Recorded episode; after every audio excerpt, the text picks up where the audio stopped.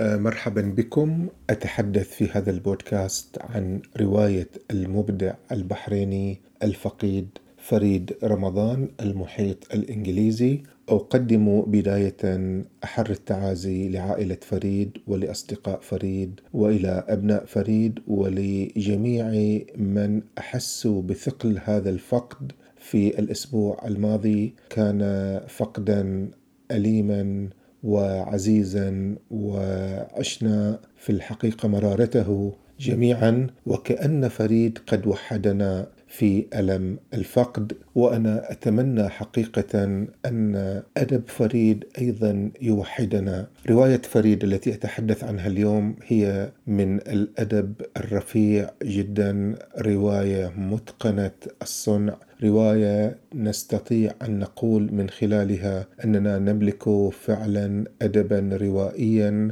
هو في مصاف الأدب الروائي العالمي والعربي. وقل على أي جبهة تريد أن تضع هذا الأدب، يمكنك عبر هذه الرواية أن تضعه. أتمنى أن هذه الرواية بالذات أن تمثل فعلا هوية مشتركة لنا. وفريد كما هو معروف كان مهموما بموضوع الهويات والهوامش وكيف تصنع وكيف تنصف. وحين أقول أن هذه الرواية يمكن أن تشكل هوية، أعني أن هذه الرواية حين تكون مشتركا أدبيا لنا جميعا، حين نشعر بالانتماء إلى هذا الأدب، حين نشعر أننا قرأنا الرواية بقراءات متعددة ولكن قرأنا هذه الرواية، فستشكل مشتركا، والهوية تحدث وتتكون في هذا المشترك. ما نصنعه بجهدنا، بأدبنا، بخيالنا، بفكرنا، بعقلنا، يشكل مشتركا، وفي هذا المشترك تكون أرواحنا وأنفاسنا وعقولنا، فتتشكل الهوية بهذه الطريقة. أما الهوية التي نرثها من آباء ونرثها من تراث سابق ونرثها من تقسيمات عرقية، تلك الهوية أحيانا تتحول إلى ميدان احتراب، في حين الهوية التي نصنعها نحن بما نذهب إليه من إنجازات مخيلتنا وعقلنا يشكل أدبا عصريا وأدبا مشتركا وأدبا يستطيع أن يجمع الجميع. أنا أتمنى أن هذه الرواية تجد مكانها في المكتبة، مكتبة الأدب البحريني والخليجي والعربي، ويعمل عليها أن تكون جزءا من مناهجنا، جزءا مما يدرسه أيضا طلاب الجامعات ويتداولون حوله. أراه أقل وفاء، أقل شيء ممكن أن نقدمه لهذا الأديب الذي ظل طوال أكثر من 10 سنوات وهو يعمل على جمع خيوط هذه الرواية، وهو لم يكن يجمعها من مخيلته فقط، إنما كان يجمعها من التاريخ المصنوع في البحرين، كان يجمعها من الأحداث التي كانت تتقاطع في البحرين، كان يجمعها من الوثائق البريطانية التي سجلت الكثير من أحداث الماضي، سجلت قصص هذا الشعب وقصص الناس المهمشة وقصص الناس التي طغت وقصص الناس التي تحكمت وقصص الناس التي ناضلت. جميع هؤلاء كان فريد مشغول بتتبع قصصهم لكي يكون لنا هذا الأدب الرفيع، هذه الرواية التي تفيض بالحس الإنساني والشعور بالآخرين والإحساس بجرح الإنسان فوق هذه الجزيرة. أنا أريد أن تكون مداخلتي منبثقة من عنوان رائع وضعه فريد، وهو أرخبيل الخوف. وضع هذا العنوان في الفصل 8، الفصل قبل الأخير، هذا الفصل المعني أو الذي تقع جميع أحداثه في البحرين، وهذا الفصل الذي يجمع خيوط الرواية المعقدة، شبكتها التي هي بالغة التعقيد. والتعقيد هنا ليس بالمعنى السلبي، إنما بالمعنى التقني الرفيع. كان فريد قد وصل به نضج الكتابة الروائية إلى أنه يستطيع أن يشبك مجموعة من الحكايات والقصص ليكون لنا ملحمة كبرى واحدة تنطق بالإنسان وبهمومه وبما عاشه في منطقة الخليج بشكل عام وفي البحرين بشكل خاص. في أرخبيل الخوف يصل بطل الرواية يوسف بن عبد الله الأعمى، هذا البلوشي الذي جاء من منطقة اسمها صقر. هذه المنطقة حدث فيها حادث كبير أدى إلى يحدث ما يشبه الإبادة لهذه المدينة، فيخرج منها وهو يحمل سرا في شكل حجر تحيط به أساطير وحكايات، تحيط بهذه الحجر أيضا لعنات، ويحمل معه أيضا مخطوطة قد أودعها مولانا رشيد حمدان، ووالد يوسف أودع هذا السر إلى يوسف ليكون هو المعني بإيصاله إلى البحرين. يصل البحرين بعد أن يمر بتجربة عبودية، إذ تسرقه عصابة شير محمد المتخصصة في استعباد الناس، يأخذونهم كعبيد ويمرون بهم عبر رحلة طويلة مضنية بين البر والبحر إلى أن يصلوا إلى عمان.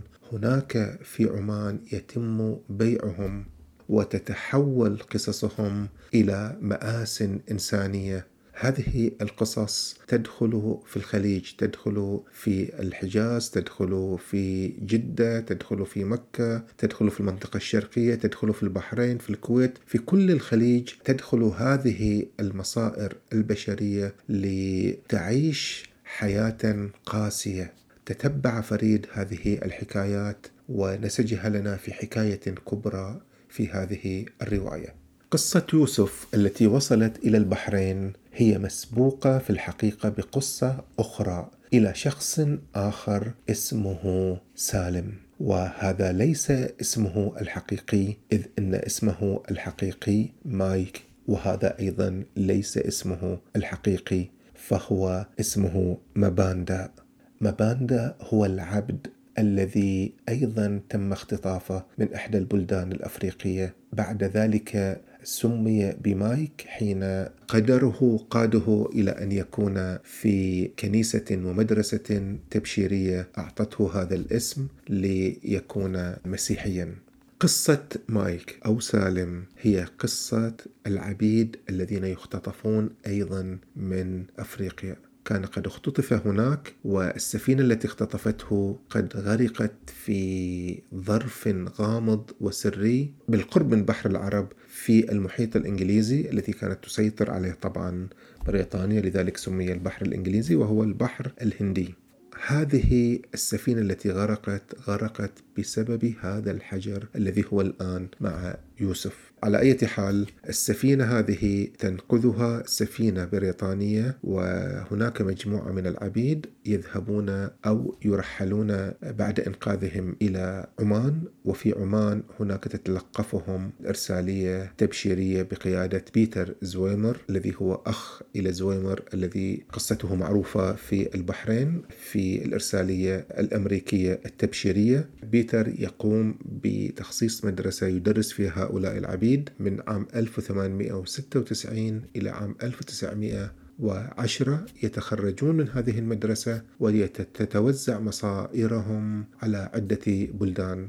هناك تفاصيل كثيرة لا أستطيع أن أذكرها هنا، ولكن واحد من هؤلاء وهو كما قلت سالم أو مايك يذهب، هذا العبد يذهب إلى المستشفى الأمريكي ويعمل هناك، وهو يعرف سر هذا الحجر وقد عاين تأثيره في السفينة التي غرقت. ماذا يحدث في البحرين إلى مايك وماذا يحدث ليوسف حين جاء إلى البحرين في العشرينيات في سنة 1923؟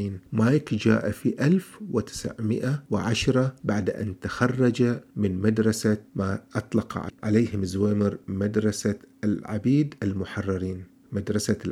المحررين، إذ أنه قد حررهم. فهو قد أمضى كل هذه السنوات في البحرين، ويوسف جاءه بعد 13 عاما ليسلمه هذا السر، هذا الحجر، وهذه المخطوطات التي تحمل لعنة تدمر الإنسان وتدمر الطبيعة وتدمر السفن وتقتل أيضا هذه اللعنة. يوسف بعد أن تم تحريره أو شبه تحريره في عمان حين اشتراه شخص، بسبب أن لديه هذا الحجر السحري ولديه هذه المخطوطات، يسمع نداء خفيا يلقيه في روعه طائر يشبه الأسطورة، يقول له وهو ذاهب إلى البحرين، لنستمع ماذا يقول له. يقول له: لا تخف يا يوسف ولا تجزع، سنثبت فؤادك، قد أنبأناك من قبل، ترمى في جب وتخرج من جب، تنطق بلغة القرآن وتعبر البلاد مذلولا ومهانا، يأخذك نفي وتنفي نفسك، يقف على رأسك طائر ويسألك عن تراب صقر، فقل هي من أمر الله. يسألك عن تراب صقر. صقر هي القرية التي كان فيها يوسف في بلوشستان، وبعد ذلك حدثت له هذه رحلة ما يمكن أن نسميه السبي أو طريق العبودية، وهو يخرج من هذه القرية. فلاحظ هنا أن هذه النبوءة تأتي له، أنه سيكون مذلولا، سيكون مهانا، سيأخذه نفي، سينفي نفسه. كل هذه النبوءة تتحقق وهو في طريقه إلى البحرين، لأن هذه النبوءة جاءته قبل رحلته إلى البحرين. لذلك العنوان، عنوان أرخبيل الخوف، يعني مناسب إلى هذه النبوءة. وفي الوقت نفسه أرخبيل الخوف أيضا يكشف لنا عن طبيعة الواقع التاريخي إلى البحرين في ذلك الوقت. وفي الحقيقة أن فريد رمضان كان قد قرأ الأرشيف البريطاني قراءة عميقة لكي يعرف واقع البحرين في ذلك الوقت ويعطينا هذا الواقع، ولكي لا نتصور أو نتخيل تاريخا رومانسيا لا يعبأ بالوقائع ولا يعبأ بالأحداث ولا يعبأ بالإنسان. فريد قرأ ذلك بعمق، وقد تمثل كل هذا التاريخ ليصوغه في شكل فني وأدبي في منتهى الكثافة وفي منتهى الروعة.